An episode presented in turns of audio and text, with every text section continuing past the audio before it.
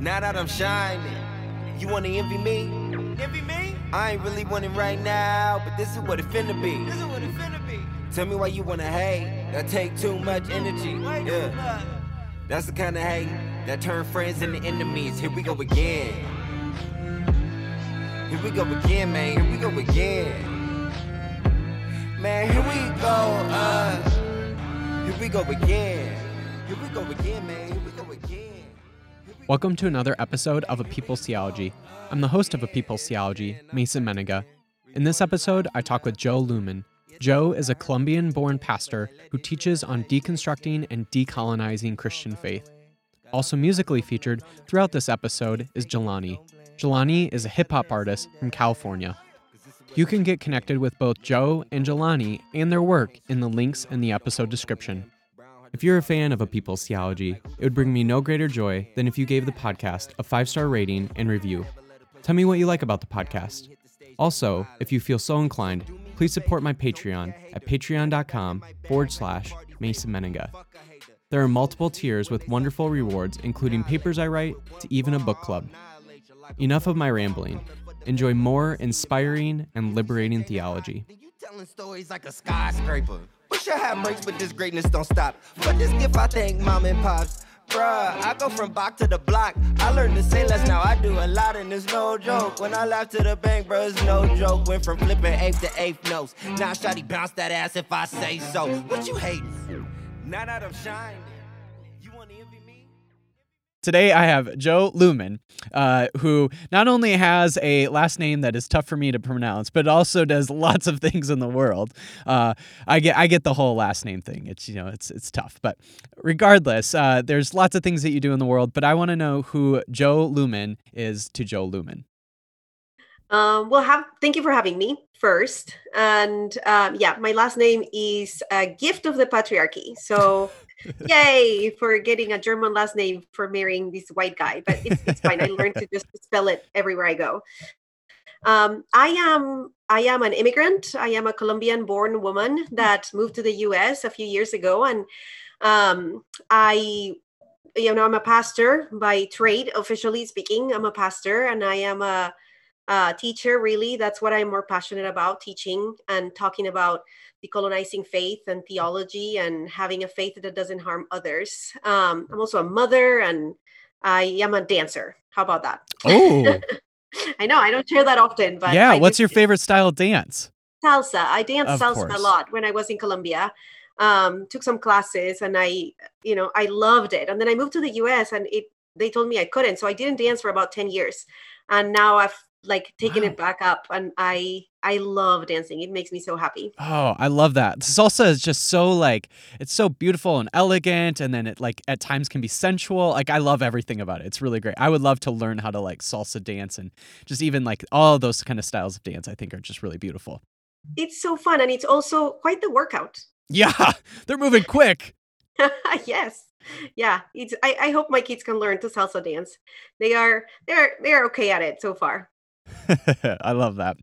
So, uh, one of the things that you mentioned that you do is a sort of decolonizing of faith. And for so many people, uh, including myself, you have been uh, really crucial for our uh, our own decolonizing of our theology. Whether you know they're a, a person of color, whether they're white, regardless, uh, you've been really critical and crucial for a lot of us. Um, but before we jump into that, I do want to kind of jump into a very interesting moment that happened a few months ago that I think is pretty significant. I, I don't know how significant it maybe has played out in your own life and everything, but I think for those who of us kind of witnessed it, uh, was pretty significant. So, can you talk a little bit about what happened on Twitter a few months ago, uh, and I'm sure you know what I'm talking about, and all of that that transpired. Can you kind of talk about what happened and like the after aftermath and everything?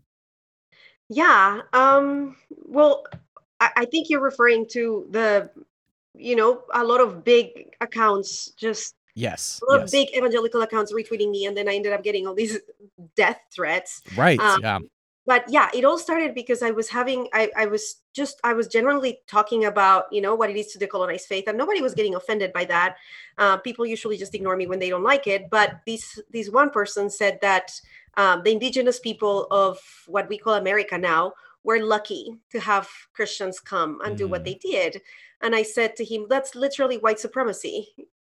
Well, he went off Mhm. and he took deep offense to that um, because he felt that I was saying that his faith was white supremacy. And I don't think Christianity per se is white supremacy, but I do think Christianity has been used as a weapon of white supremacy from about 300, you know, in, in the 300s. Christ- Uh, white supremacy didn't exist, but the iteration of Mhm, mhm. supremacy did. And so from that point on, Christianity has been used mm, as a weapon of empire, you know? and so but he took offense to that and then um he started like retweeting people started retweeting and talking about how Christ, like jesus was brown and if i wasn't aware of that yes i am they were totally missing the point um and you know it just kept going and going and going so i created a thread that i don't sometimes i don't think a lot of people are reading me or a lot of people are going to care about what i'm going to have to say Mhm. so I thought, well, this is just going to clarify my stance. So I created this thread where I was talking about what I believe in and the kind of Christian that I am. And I talked about I am a Christian that is sex positive, and I am a Christian that believes LGBTQ people are divine, and I am a Christian that believes divinity is accessible to all of us. Well, they didn't like that. And Mm. so it got retweeted more and more. And then, you know, like big names with 400,000, 600,000 followers were um, misinterpreting what I was saying and retweeting it. And treat, I think that the most funny thing to me, and by funny, I mean just kind of sad too, um, is that they were retweeting, making the assumption that I don't know what, you know, mainstream Christianity is, that I right, just right. took it out of context and that I just don't get it, that I'm just Yeah. not smart to get it. Um, not As if you weren't that- at one point one like think like theologically one of them at one point. Absolutely. Yeah not realizing exactly that that i went to school that i read all the books that they read that if you come and look through my because i didn't get rid of all my books because you know this is my work still. So if you look through my library you'll find all the books that they read you know i have systematic theology i have all the books. Um so it's not that i don't understand their christianity it's that i reject it Mhm, uh, mhm. fundamentally. It's that it is empire. It's that it's abusive. Um, the good thing about that, though, is that a lot of people found my work, and a lot of people found, uh, you know, something that they've been looking for. And they, I, I, the way I see it is, we find each other. We've all been kind of, you know, stumbling through the wilderness is what Mhm. I call it. We all stumble through the wilderness trying to cope with this faith that is both so beautiful and has done so many good things in the world and at the same time has been such a horrific weapon of empire and as we stumble through that and those of us who want to you know grapple with that and stumble through that and try to reconcile those two realities um, we, we've been finding each other and there is healing and wholeness and there is a movement towards decolonizing christianity and making it a faith that doesn't harm people Mhm. um, but it was fun i ended up having to get cameras for my house and um yeah and a lot of different things online and yeah the, the things that i was getting online was they were just really violent Mhm, which mhm. speaks a lot of if your faith is not a weapon of empire how come it's so violent Mm, over just like mhm. how come it's so fragile over just this woman this brown woman speaking on the internet and you lose your minds send threats put my address online mhm. I mean, you're you're you're actually proving to me that your faith is violent and it's harmful. And I have I don't want anything to do with that. Their God is not it's of no interest to me. mm-hmm. Mm-hmm. I, I am curious. uh, Did you learn a, anything about yourself in that moment? Maybe it's you know something that you've tried to maybe block away, which is totally fine. I, I don't know how you've like thought about it. Uh, you know, now that we're months beyond it, but did you learn maybe anything about yourself? And if you did, what was it? I think I um more than learn, I was it's it's confirmed that I am comfortable in these beliefs, you know, Mm. that I am comfortable. It was it took me a long time, it took me years to be comfortable and to be bold, to be able to say these things actually don't line up with anything I believe. This thing makes me uncomfortable. Um, so I, I said it for years in more coy ways inside of the evangelical church, working as a pastor. I would say like, "This makes me uncomfortable. I don't know. I don't know about these." Uh, and then when I would get pushback from pastors or leaders, I would shy back. Um, and then seeing that you know big people that have huge platforms were retweeting me and i was not backing down Mm, um, it was a good reminder for me that I uh, I know what I believe, and I know that I arrived at these beliefs because I have done the work. mhm. You know, it's this is not something I followed someone through, which is what most Christians inside of the evangelical world are in you know I, they believe what they believe because that's what they've been told to believe but they don't own their beliefs i own my beliefs and now i Mhm. didn't for the longest time they were just passed down gifts um, of colonization really Mhm. but now these are my beliefs and i own them and i believe in them and i stand by them regardless of how much pushback i'll get. So um, perhaps i learned that i am you know I, I i believe what i believe. It's not this is not a game for me. This is this is how i live my life Why you think we change? Yeah, we all go through things, ain't no need to be ashamed. I'm praying one day it's gonna change. So this one is for the fighters, some more fire than the lighter. They trying to keep us down, but we pump our fists higher. So I'ma tell you once again, listen, yeah, this life ain't nothing but a game. Yeah, it ain't nothing but a, it ain't nothing but a game. Yeah, it ain't nothing but a. You- You've alluded this uh, to this a little bit, but you obviously grew up sort of in that evangelical world, and then clearly are not in that world anymore. So I am uh, interested in hearing more about kind of your faith journey and how you grew up in that world and moved to the the sort of decolonizing theology and Christianity world that you're now in. Yeah, I didn't actually. My Oh. parents, um, you know, Co- Colombia is quite Catholic though. Mhm. Um, so the Catholic ideas and Catholic notions um, of morality and of moral values and rules are very widespread throughout all of our society so i grew up believing about you know believing in jesus i i had my first communion i i did all the things that catholics do but my parents never went to church uh, we had bibles at Mm. home but i never saw them read the bible or um, they talked about god and so did my whole family. Everybody talked about god and everybody talked about this morality but it was not really um, something that you know not like the christian evangelical like this is something that consumes your entire life. Uh, and then when i was 14 years old my dad moved to the us and he became a christian an evangelical christian. And it, it like he has a similar personality to mine. Um we are an all in or not at all in kind of Mm. people. Like it's not we're not like an in between it's like i'm all in or i'm not in at all. Mhm. so he became that kind of christian like reading his bible intensely and taking all the classes and um and we would my sister and i visit him every you know six months about we would come and spend quite a few months with him. Um so he- we ended up becoming christians too. And it was like for me it was the same way just like very involved and you know and a lot of push back in, inside of me because I was going to college later on in that and trying to uh, enjoy college, but then all this Christianity was telling me not to. But I was in Colombia and I didn't have a community there. Mm. Anyways, I decided to do an internship after college um, to study and to learn and to, you know, be a better Christian, whatever that means. and I did. I did an internship in Las Vegas. I was there for two years and I ended up getting hired on staff. Um, and then I decided I wanted to get my master's degree in um, theology and ministry. And I did that at Point Loma Nazarene University. Mm, mhm. And the more I studied, like I was all in, you know, I quit my job. I went and worked full time for a church plant uh, for free. I, I wasn't getting paid. And that was my choice in the middle of, you know, the indoctrination of you give everything for Jesus Right, right. um and so i did and for 10 years i worked inside the evangelical church both paid and unpaid sometimes and i gave everything to it like my finances my time uh, my marriage was really all about like it, it, it centered was the church and christianity not uh, anything else. And my dad was in the same boat. My sister was now a christian too. My mom was too. Um, so we were all in these like very deeply involved. Um, but then the more i kept studying and the more i kept reading the more that things just didn't make sense. And perhaps the reason why it was easier for me to walk away than it was for instance someone like my husband who grew up a christian. And this is a heritage that they proudly hold in their family. You know we've been christians for 10 years. We've for 10 generations sorry. We've been christians for 10 generations. They have missionaries in their family line for 10 and they are so proud of these. I didn't have that. You know we my family they are all entrepreneurs and they build businesses and Mm.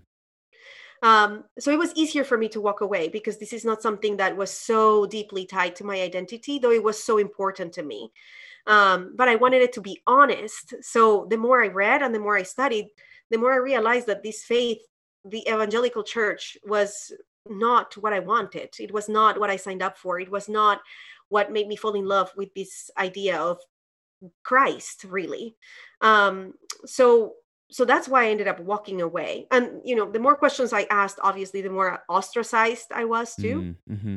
Um, and that also like me being ostracized and being treated as though I always told my husband like we we are treated like we're lepers inside of the evangelical church. And jesus continues to move towards the lepers but they continue to move away from us that make them uncomfortable mm-hmm. the ones that are on the margins. Um, and i said i'd rather be the leper because jesus comes for us. He touches us. Um, so so the more that i was treated that way inside the evangelical church obviously the more that i was turned off by it um, and the more that it just the cognitive dissonance you know like mm-hmm. we believe in in in the poor and we believe in making a difference in society we believe in heaven on earth but nothing that we do moves us that way it's quite the opposite it's all about empire and building these churches and these names mm-hmm. and creating these mega empires mega churches where people come to see a man preach because we believe he has the word of god and not inviting people to engage divinity themselves mm-hmm. um, so yeah i think that my upbringing actually was the reason and is the reason why it's easier for me to just say guys this is kind of bullshit and it's this isn't good. This isn't good christianity. This isn't healthy. Uh, mm-hmm. it's it's christianity nonetheless but it's not healthy. Mm-hmm. um so yeah i didn't i mean christian hegemony gets us all but uh but i didn't grow up in an evangelical home Mm, interesting. That's a fascinating journey. And then you ended up, you know, from not growing up in that home, you really were deeply entrenched for such a long time. And then obviously have really unpacked a lot of that and have uh, journeyed quite a bit away from it. Oh, so one of the things that I th- I think that is extremely helpful, and honestly, I- I've probably been most shaped by your own work, is sort of your unpacking of the difference and similarities of deconstruction and decolonization. Mm-hmm. And you think a lot about kind of you know how those two relate to one another. So I- I'm really curious, how do you think about the difference and similarities between deconstruction and decolonization? So deconstruction to me it's just the the work of owning your beliefs the work mm. of grabbing your beliefs and saying okay where is this belief coming from? Where did i get it? Why do i believe what i believe? Um this, this is this even real? Uh you know is this because a, a, lot of the beliefs that we've been given are not even real. They are they are created. They are makeshift. Um so the deconstructing work is the work of saying okay what is it that i believe? Why do i believe that? Where does it come from? And knowing all of that what am i going to believe now um, now, that doesn't address decolonizing work, but it could because some of the beliefs we've been given are beliefs that have been handing down by the process of colonization, uh, of, of, the literal colonization of Europe into America and Africa and the world, really.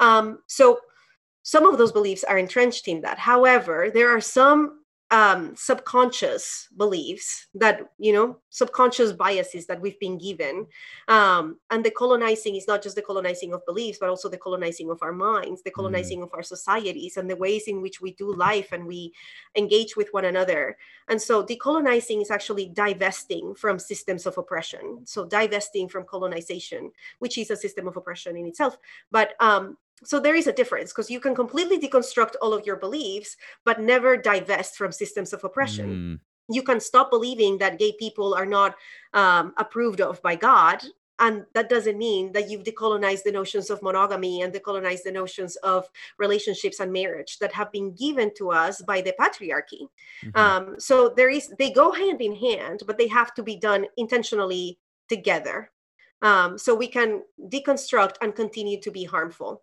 so that's why you see a lot of people that deconstruct from Christianity all the way to atheism, and they are still trying to convert people to atheism in mm. a way. You know, mm. not convert them is not the way they the word they would use, but mm-hmm. um, that's what they're doing essentially because they haven't deconstructed this idea of white supremacy, the idea of my beliefs are superior and better than, and so they haven't decolonized from my my beliefs are superior and better than, and that's a gift of white supremacy uh, and patriarchy too. You know, teaching us that well men are superior white people are superior and those are internalized beliefs nobody really i mean there are some people that believe that consciously but mm-hmm. most people have those beliefs internalized they are they are implicit biases that we mm-hmm. have and so if we're not addressing our implicit biases the things that we have that, that we're not even aware we believe about ourselves our relationships our bodies society parenting um, sexuality everything we will just find a way to have systems of oppression inside whatever new belief system we have uh, it will just look different. So what I, what I call it is we'll just drop the weapon of christianity because christianity again is just the weapon and we'll just pick up another weapon but we will continue to do harm not just to ourselves but to others. Um, so deconstructing is great because it helps us understand what we believe but decolonizing is the work of dropping all weapons it's a cold world that they trapped us in. They treat the truth like it's old fashioned. I'ma bring it back again. And wear it like this brown skin you found me in. Cause like an elevator, it's going down again. I guess I'm talking to the bound again. Tell them they got a new friend and freedom's got a sound again. Cause everybody trying to gain and trying to find somewhere to put the blame. Why you think we change? Yeah, we all go through things. One of the things that, and you you've brought this up that I, I find really interesting and I think is really crucial to a lot of this work of how we think about deconstruction decolonization is that a lot of white people like myself who grew up in evangelical circles but then leave evangelicalism, we tend to err towards maybe decon- deconstructing our faith, but not decolonizing it. Um, and so, what would your encouragement, or what's a sort of like, like, what are like maybe first steps for somebody who maybe has moved into that space of deconstruction, but hasn't quite moved into a space of decolonization? Um, what what are maybe some of those first steps where you would encourage that person to move towards decolonization and not simply deconstruction? I, I think it really does begin with um, addressing our biases, you know, and Mm. being honest about what is it that I believe about the other. Uh, not just what is it that I believe about God, what is it that I was made to believe about myself, because people stop there. What is it that I believe that I was made to believe about myself? Because healing is important in, in that, you know, thinking about what we believe about ourselves, but also addressing the the the things that we wouldn't want to say out loud, you know, Mhm. having the courage really to say them out loud. I do. I I was made to believe. I have this internalized internalized belief that um, fat people are ugly. I that that's one that I had to deal with. You know, Mhm. uh, that that being fat is ugly. I was I was made to believe that that was an implicit bias that I had that I had to deconstruct and that I had to decolonize from and that I had to look into and say where is that coming from? Where how did I learn that? Who told me that? Mhm. You know, and how, what has that done for my own just the way in which I engage with other people? Um, and that is true for everything. So that is true for anybody that is the other in the world. You know, what do I believe about women? With whoever you are, whatever gender you are, uh, what do I believe about women and what do I believe about men? And we have societal collective biases that we cannot deny, right? So we have this collective bias that that men are smarter, uh, and we may not know that consciously, but it doesn't mean that it's being just so like pushed packed into our brain that when we engage the other when we engage a man we have this um tendency to believe what they say without needing proof. But when we engage a non-binary person or a woman we want proof. And we say like "Hmm," Mm. we, we question you know? So really the work is the work of becoming conscious and becoming aware uh, of questioning the thoughts that come into your head without you summoning them in a way uh, Mhm. of saying like why did i feel that way? I, I remember that one time we were talking i was talking with my husband and i said what, how, what we what are we going to do when one of our children says that they are you know gay or trans or whatever? Um and we were talking about how the, the idea of thinking of our daughters being gay didn't bother us really. It was like okay well we, okay well can we meet your girlfriend but there was this this hint of discomfort when we thought about our son being gay. Mm. um and and we had to to sit with that you know and we were fully affirming at this point. Mhm. we believed that you know god created people and he created them with different sexualities. And um and still there was a hint of discomfort with our son not with our daughters. So especially for my husband more than for me but for both of us really. And just sitting down and thinking through i'm not going to bypass that discomfort. I'm not going to pretend it's not there to make myself look better with myself. Uh, i am not going to continue to be more concerned with the way that i look and the way that people perceive me but i am going to grapple with the reality of who i am and the beliefs that i have and the things that i have internalized really. Mhm. um, so we sat with that. What why do i have a, a hint of discomfort at the thought of my son being gay and you know we've we've worked through that and we've healed from that and we've done the work of thinking through you know patriarchy and and what that has taught us about men really. Mm. um but i think that the problem is that it is so it's easier to cope um it's easier to bypass all these thoughts uh, and that's the problem with christianity you know un- unhealthy christianity. It's a it's a way of coping that is acceptable. Um so I- you say like oh I'm praying about it. I'm praying about it. Well that's coping. That's not healing the work of healing is the work of stopping and becoming aware and actually questioning everything that comes into our brain you know becoming conscious beings and not continue to live subconsciously uh, just kind of moving through the world without questioning everything that's happening.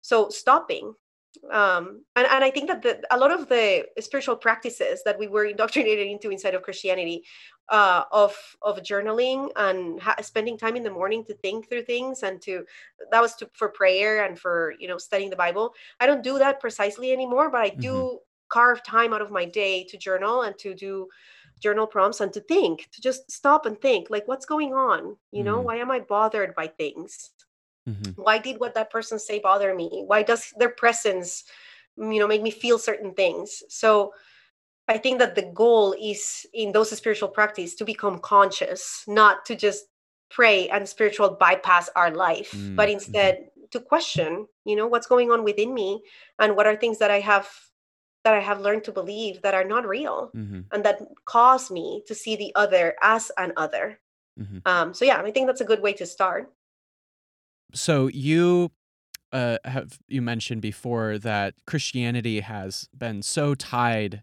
to white supremacy for so very long, uh, and other forms of supremacy for so very long, and you've done so much work in your own faith to remove that baggage. And the one thing that I'm really curious about is what is it about Christianity that you still can't get rid of that? Like there's something about Christianity that despite all of this processing and getting rid of all of this baggage, you can't leave the Christian faith altogether. And what is it about Christianity that makes you stay to this day? That's such a good question. And it's one I ask myself often. Like, why am I still here? Holding on to these. Um, I after I left the church, uh, we were completely ostracized, lied about. Um, it was a painful couple of years of our life.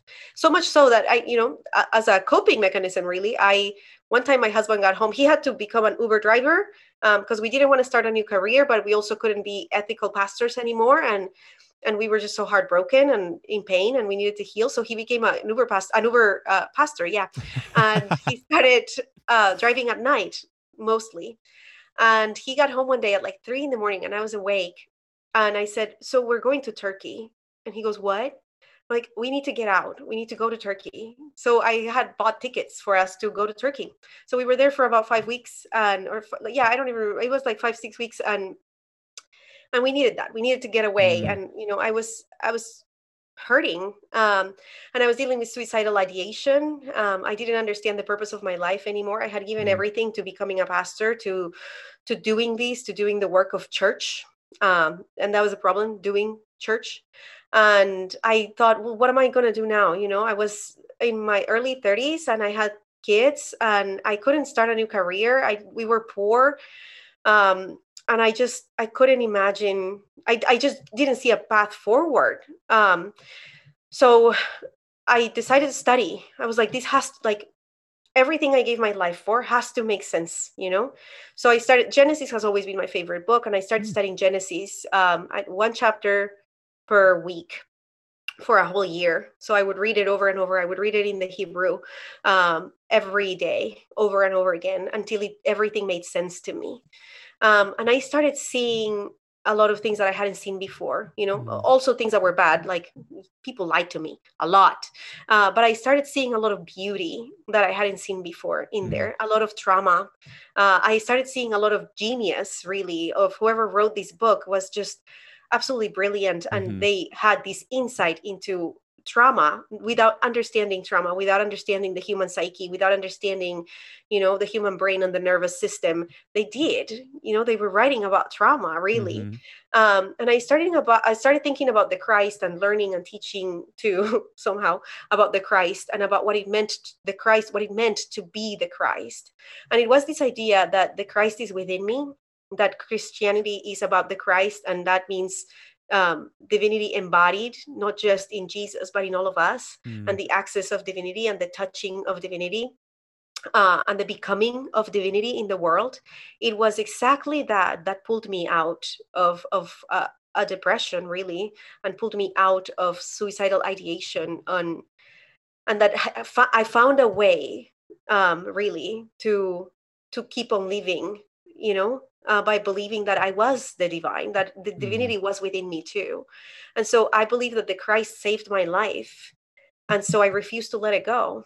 Um, I, I love this notion that we are the Christ. And I see that idea of we are the Christ and we are divinity embodied in so many other traditions, not just Christianity, but Christianity is the way I found it.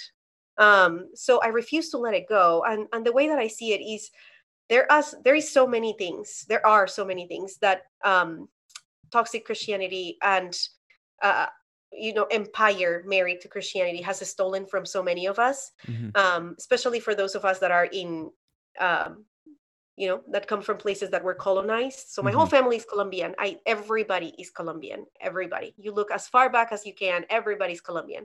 And of course there is some spanish you know colonizers in there but really we are just colombian people. Um, and thinking of what it stole my ancestors, what it took from my ancestors. It, it just colonized Christianity has taken so much from me that I refuse to also give them the Christ. I just Mm. refuse to. It's mine. It's mine. It saved my life and it's mine, and nobody gets to take it away from me. So, part of the reason why I refuse to let go of Christianity is that, that it saved my life, the notion of the Christ.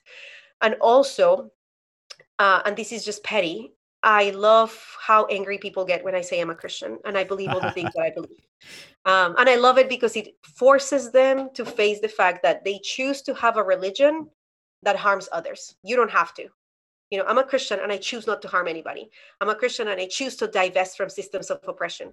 They are choosing not to. And that is a choice. So I love how angry it gets them, not because just they get angry, and I actually love that, but also because it makes them face the fact that being a Christian and being harmful is a choice. While I'm looking for wealth, it's hard to find when I'm around this waist just like a belt.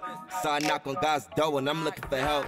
Look, I ain't got nothing in my fridge, on my wallet. You hollering, the struggle's real, what you know about it. We used to live in a studio apartment where me, my brother, and father shared a sheet on the carpet. Uh. Now I got drive, this probably what sparked it. I learned how to pray, then see through the darkness. But hey, I guess it's what it costs to be the boss. So like Jesus, I ain't doing Today I have Jelani with me, and Jelani, you are a former musician uh, on uh, on uh, a People's Theology. Um, and maybe even the last time you were on it, you it was still probably called Religionless Church. So things have changed yeah. for for the podcast since then. Uh, but what hasn't changed is you still are making really great music. So uh, Oh, we'll you. chat a little bit about the new EP. Um, so you messaged me a while back and said, "Hey, I just finished up with school. Here's a new EP that was kind of my like sort of almost like a senior thesis, if you will. Is that right? Tell, Yes, tell me sir, yes, about that. Like I, I love the fact that you literally were able to put out an EP as like a senior thesis. So tell me like that whole process because I'm assuming most musicians are not putting out senior uh, theses uh, as their uh, uh, uh, sorry that they're putting out albums as their senior thesis. Right, right, right. Um, man, I just really because when I first got to UOP, I was going for music ed, Mhm. and then I was just kind of like, my heart isn't in it the way I see some of my other classmates' hearts Mhm. are, and so I was just like, I need to switch. I need to switch to music management. Um, and so once I did that, and the wheels kept going with that, and then it came time to doing a senior project, my professor was like, okay, what do you want to do? And I'm just like, well, since I put out one EP, dare I put out another, you know? Right. for the senior project.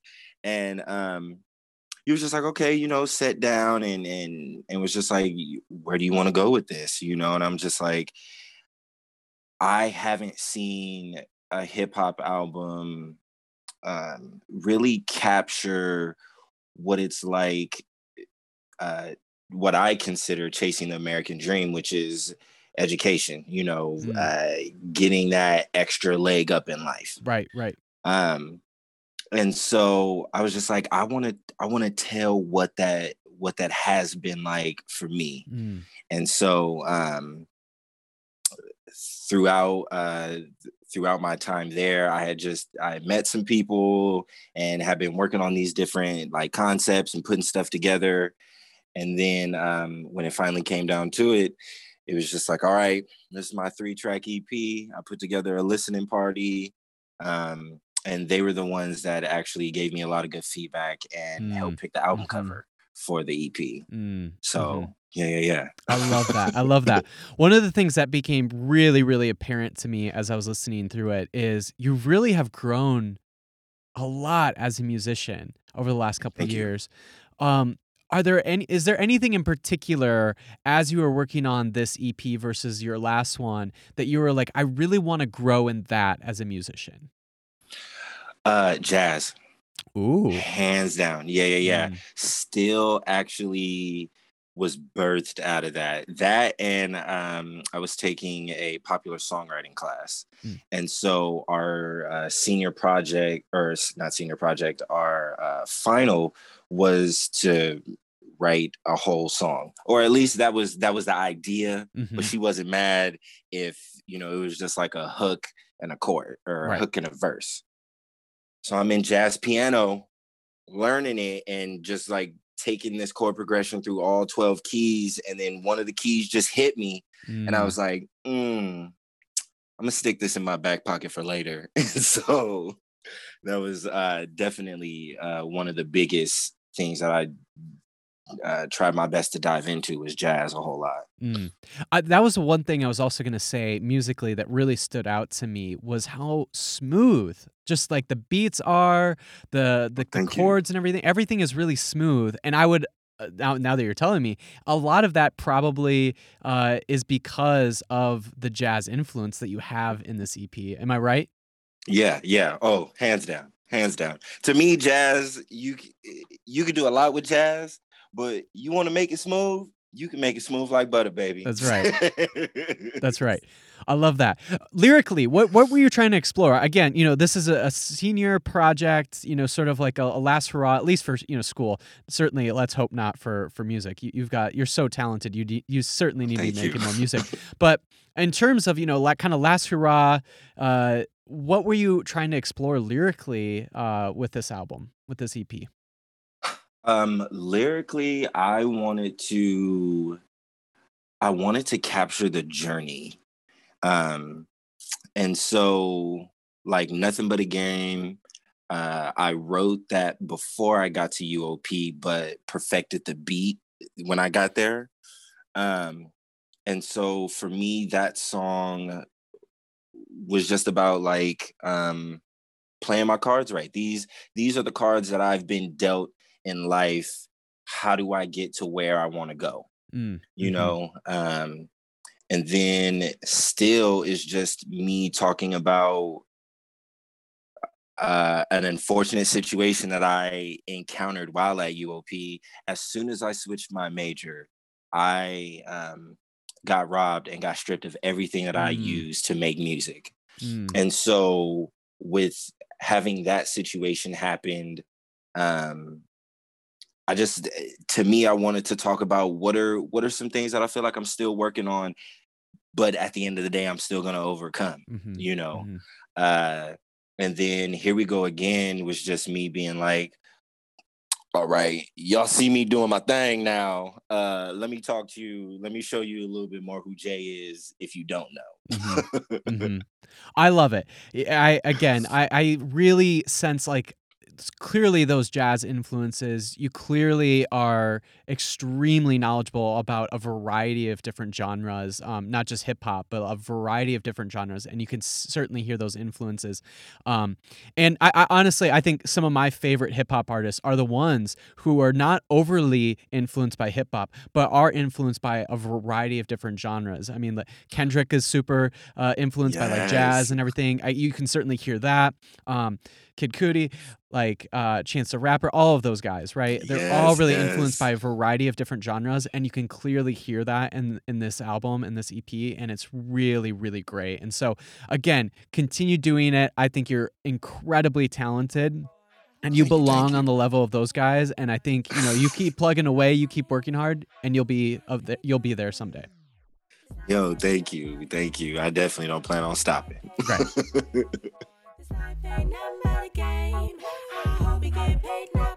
It ain't nothing but a G A M. It ain't nothing but a game, man. On my mama ride.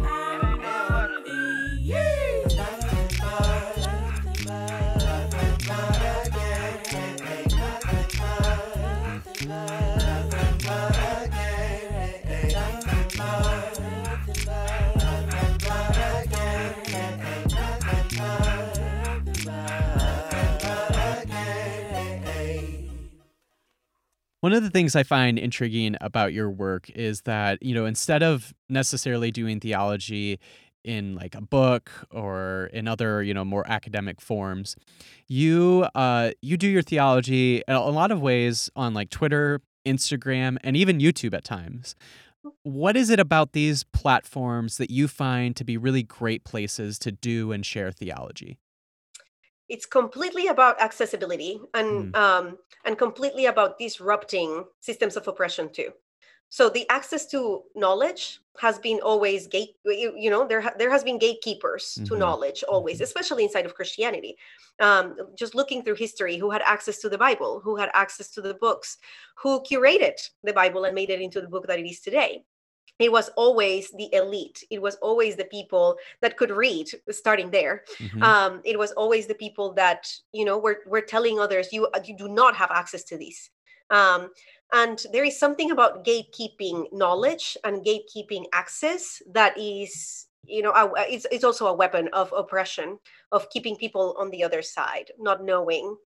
Um, so the reason i love to do it and i love to do it for free um, is to disrupt systems of oppression, namely capitalism specifically one, uh, because people you don't have to pay um, to have access to theologians that have studied and to to people that have done the work of actually looking at the Greek and the Hebrew and learning it. And you know you you don't have to pay for that.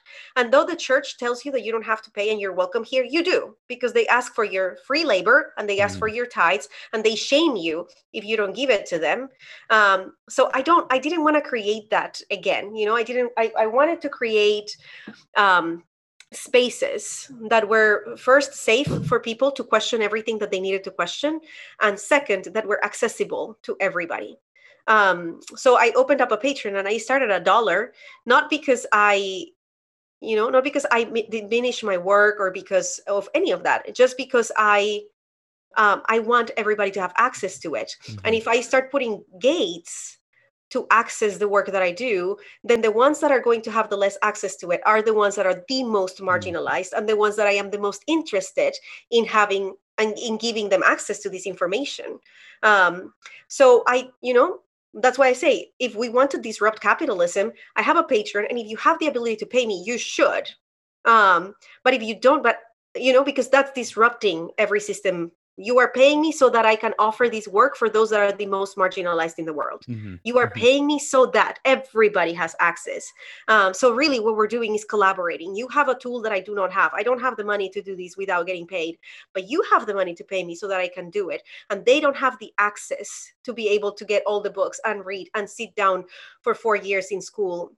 You know, they they just don't have the access to do that. But I can actually. I have done the work, so I can actually kind of like put it in smaller bite sizes so Mhm. that everybody can engage with it and swallow it and, and Mhm. chew on it for a long time so that's the reason that i love doing it in in um, social media and in platforms that are free Mhm. uh, or just really low cost um, because i am i don't like gates i don't like things that are behind gates um, that always that will always leave the most marginalized outside and my work begins at the most marginalized it centers the most marginalized it is for the most marginalized Right. um, so if it is i have to i have to make sure that they have access to it Mhm. Mhm. How do you see your work being inspiring and liberating theological work? um, well like i said i start at the margins um, Mm. so the first thing that i that i want my work to do is to free people in the margins from believing things that about themselves that they've been told to believe um, I I want my work to encourage people that are not in the margins, but in the you know in the center that are more privileged in society. I wanted to encourage them to move towards the margins, to start flattening the hierarchical systems that we have created and that we have allowed, because it won't be flattened by the people in the margins moving to the center. Mm, First, that's mhm. impossible, and second, that that doesn't change anything.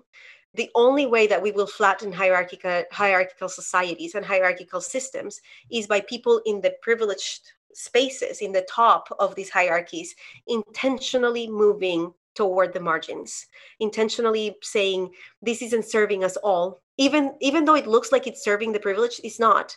Um, because the moment that you ignore the marginalized the moment that you choose to just say well i am okay here so i don't care about everybody else is the moment that you lose piece of your humanity too Mhm. um, so I, I hope that my work encourages those that are the privileged ones to intentionally move towards the margins.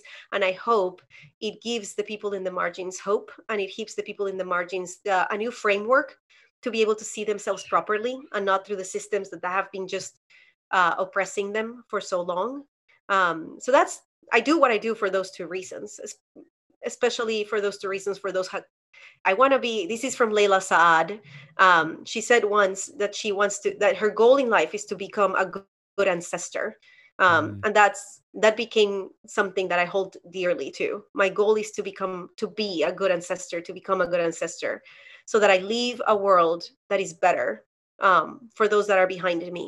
Because an ancestor, of course, is not just biological children, but you know anybody that comes behind me Mm. i need to leave a world that's better a world that's closer to heaven on earth that's safer for everybody Mm. um, so that's what i hope my word is doing my work is doing mm-hmm. Last question: How can listeners get connected to you and, your work? oh you can find me on patreon like i said um, and i don't share a lot on patreon really because my work is like i said completely public mostly i Mhm. just put their uh, resources and kind of random thoughts that i have. Um, but you can find all of my work on instagram a lot of it on twitter. Um, and i have to go back to youtube. I just don't have the time right now because i'm homeschooling, not homeschooling but distance learning Mhm. for children. But um but yeah you can find me on all social media platforms. And um i love to reply to dms and it take it might take me a minute but i get to all of my dms so um yeah that's how you can find me Wonderful. Well, Jo, I think your work is absolutely wonderful. It's been helpful for my myself, and I know for thousands of others. And so, just thank you so much for sharing a little bit more about it. Uh, and uh, we'll con- stay connected over the next several years, and I'll even learn even more. I love it. Yes, thank you. Up and giddy up, even after my best ain't good enough. I'm still hungry but fed up, trying not to let up, trying not to be in my feels when I'm in this field. But shit get real when you trying not to get killed. As I stand still in front of the still. If you'd like to connect with both Jo and Jelani and their work, you can find links in the episode description. Thank you again for listening to another episode of A People's Theology. If you liked what you heard, please give the podcast a five star rating and review. Also, please support the podcast at my Patreon at patreon.com forward slash Mason Mennenga. And remember, friends, go and be the theology to the world that inspires and liberates. I'm still. Yeah. You know, still learning not to make it all about myself. That's how you drown without asking.